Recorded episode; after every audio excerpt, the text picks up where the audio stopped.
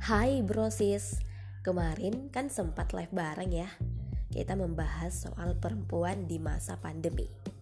Pembahasannya mengalir begitu saja Hingga kita lebih membahas kenapa perempuan harus bisa mandiri. Mandiri bukan berarti bisa tinggal sendiri ya Tapi lebih kepada bagaimana kamu mampu mengatur pola hidupmu dengan lebih produktif dan bermanfaat buat orang lain dengan cara kamu sendiri. Selain itu, kamu jangan pernah lupa bahwa segala bentuk aktivitasmu ditunjang oleh dua orang tua kamu, yaitu doa mereka dan juga orang-orang sekitarmu pastinya. Kata Kak Ulfa kemarin, buat seluruh perempuan-perempuan hebat, tetaplah jadi orang yang bermanfaat. Dan kata Kak Fira, perbaikilah kualitas diri kamu.